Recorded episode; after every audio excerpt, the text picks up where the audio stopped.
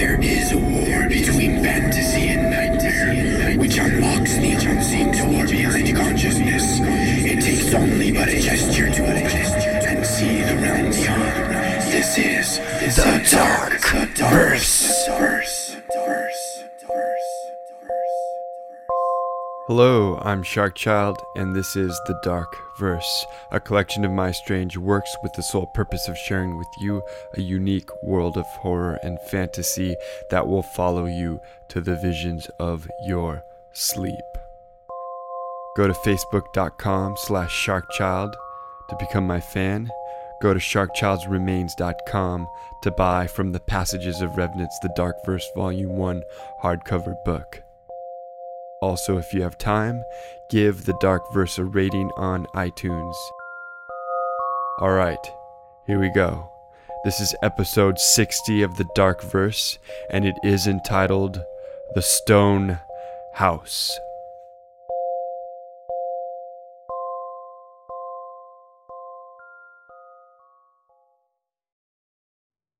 From the letter addressed to the strong, written by the hands of Tinus Perpenton.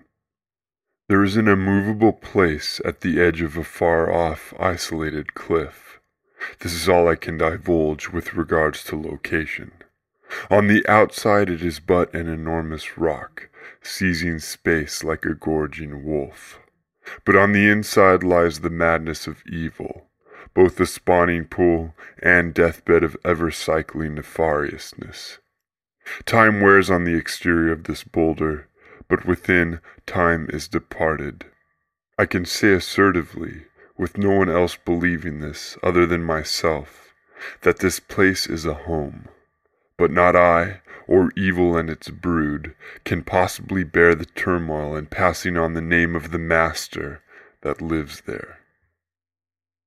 This place has been told of here and there in passing rumors, more incorrectly than correctly, for only I know of its real truth.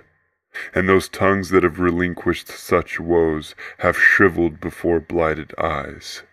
I would always say, better the tongue than the soul, but the sting of such a comment is as potent as a weapon. It is as such that I have not shared any of my knowledge of the stone house until that day that I have chosen to die.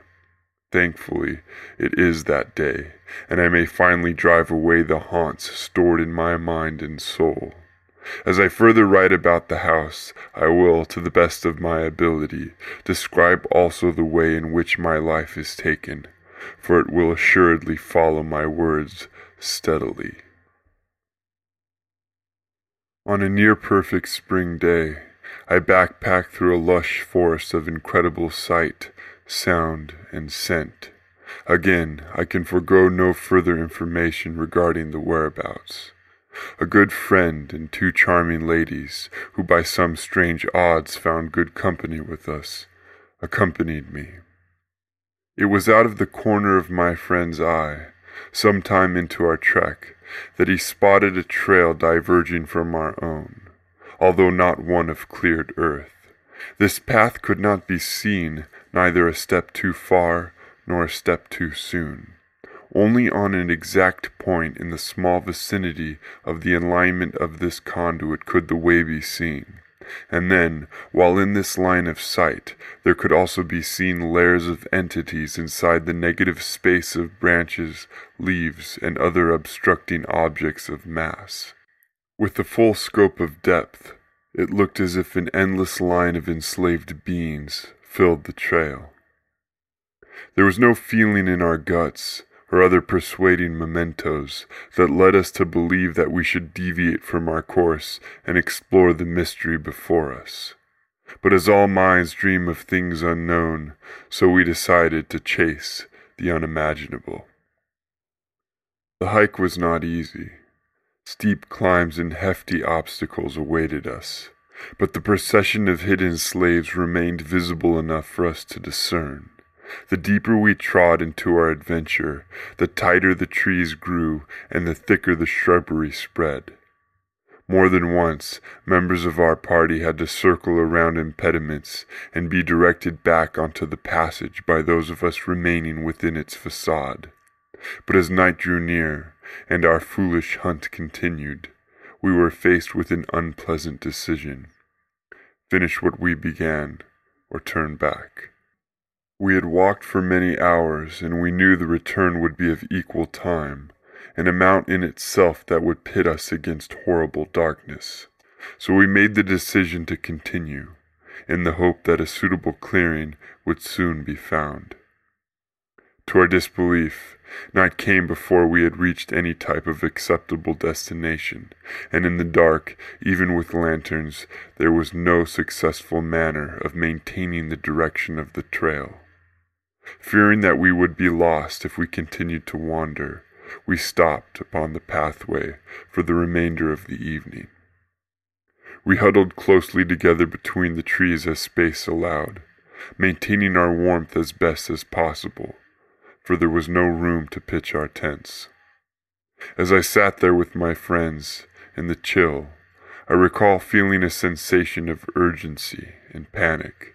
Whatever spirit there lay within me to give final warnings struggled in a battle that I could not fathom. For a time this battle ensued, but eventually there was stillness, and I fell asleep.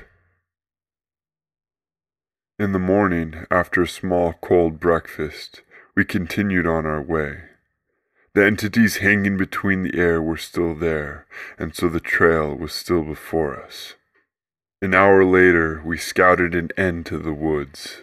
We nearly lunged ourselves forward in a dive of excitement, but if we had, death would have greeted us.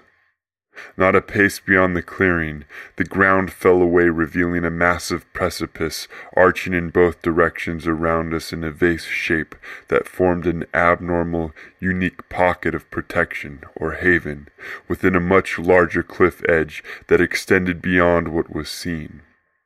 Hidden in this pocket, at its center, was an outcrop of the cliff.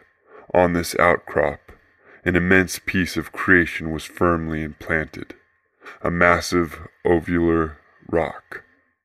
The rock had millions of grooves and ridges covering its entire surface that were not typical, and because of these incongruities, the shadows that were cast upon it fashioned unsettling and archaic designs. Note, my hand that is now writing these very words has begun to wither. Bone and flesh are slowly retracting, converging upon themselves up and inward. I cannot say that I am surprised. I knew something of such a vile magnitude would occur. I just did not know when or how. The pain is misery, but for now I am still able to write. As can be imagined, my friends and I were amazed at our discovery. We knew we had stumbled upon something rare, something confined from the world, secluded and coveted. My friend immediately took off his pack and ran to the rock to investigate. For a few moments, as he made his way to the back side, he vanished. He then came running back towards the rest of us from the opposite end of his entry. He declared with enthusiasm that there was a tunnel burrowed into the back. He was convinced that there was something valuable inside, and did not hesitate in grabbing his lantern, lighting it, and bringing it back with him to the opening. The rest of us followed. On the back side of the boulder, at ground level, was a tunnel wide enough to crawl through. My friend got onto his stomach and held the lantern as far as he could inside the tunnel. He let us know that he was unable to see anything and that he was going to crawl inside. Without a compelling enough reason to stop him, although that would not have mattered, I allowed him to enter. As he crawled into the hole and made his way deeper inside, he continuously called back to us, keeping us updated on what he was witnessing. At first, there was nothing to tell of. The tunnel wrapped around the inside of the rock for many yards and spiraled inward. Because of this, I had to go in after him to continue making out his voice. When I was a significant distance within the rock myself, my friend finally encountered something. I knew this because his voice changed and what he said was unlike him. My weakness overwhelms, He proclaimed down the curving tunnel into my ears. My weakness overwhelms. Note, deterioration has nearly overtaken my whole hand, and I am sickened by its appearance. Nothing but stubs remain. I will have to continue writing with my other hand, however difficult that may be. There is a horrible evil upon me as I write this testament, and I pray that I will finish divulging it, so that I will be free of its burden. The pain is almost unbearable. My friend came crawling hurriedly back through the tunnel immediately following his bizarre words. I could hear him as he maneuvered in my direction. I then began to see what should have been the light of his lantern, although I quickly learned that it was not the source. When my friend came into view, he was on fire, from head to toe, enveloped in curling, blooming ribbons of orange. There was not enough room to turn around, so I could not outrun his frenzy. He came crashing into me and whispered to me with a calm voice, Rotten flesh, weakness overwhelms. The flames then began to burn me as well. I screamed at him to back away, but he would not and continued to press forcefully against me, pushing me backwards. With nothing left in my defense, I laid flat and let him crawl over me, burning me with each of his hands and legs before he vanished around the bend of the tunnel, headed towards the exit. I rolled from left to right and right to left to extinguish any flames that might have ignited upon my own clothing, and then crawled backwards through the tunnel as quickly as I was able. When I had almost reached the outside, my friend came back in. He was still on fire, and now he had one of the women by her wrist, dragging her in with him. The flesh upon his body was human no more, nor was it the flesh of death. I tried to keep him back, to kick him and hold him at bay, but his strength was too great. The woman screamed for help in an awful voice while her wrist burned horribly, but there was nothing I could do to free her. Having no desire to get tangled in the flames, I started to crawl ahead of them, moving as quickly as I could towards the center of the rock. Wickedness awaited me, but there was nowhere left to turn. I had to embrace it or be dragged into it.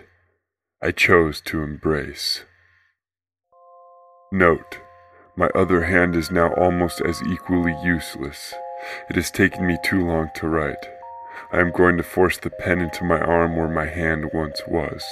I must complete this account. My face as well has started to wither, my sight is wavering, and breathing will soon be impossible. At the center of the rock, I encountered age, age older than time. I encountered knowledge, knowledge as acute as the equation of creation. I encountered life, life before death. I encountered death, death before life. There were all of these things, but only weakness was the true dweller of the stone house. All are slaves to weakness. I can write no more. That concludes episode 60 of The Dark Verse. You can find all of the past episodes at thedarkverse.com or on iTunes. All stories on the Dark Verse are the sole property of Sharkchild and cannot be used for distribution, publication, or monetary gain without my written consent. Sleep deeply and remember to love.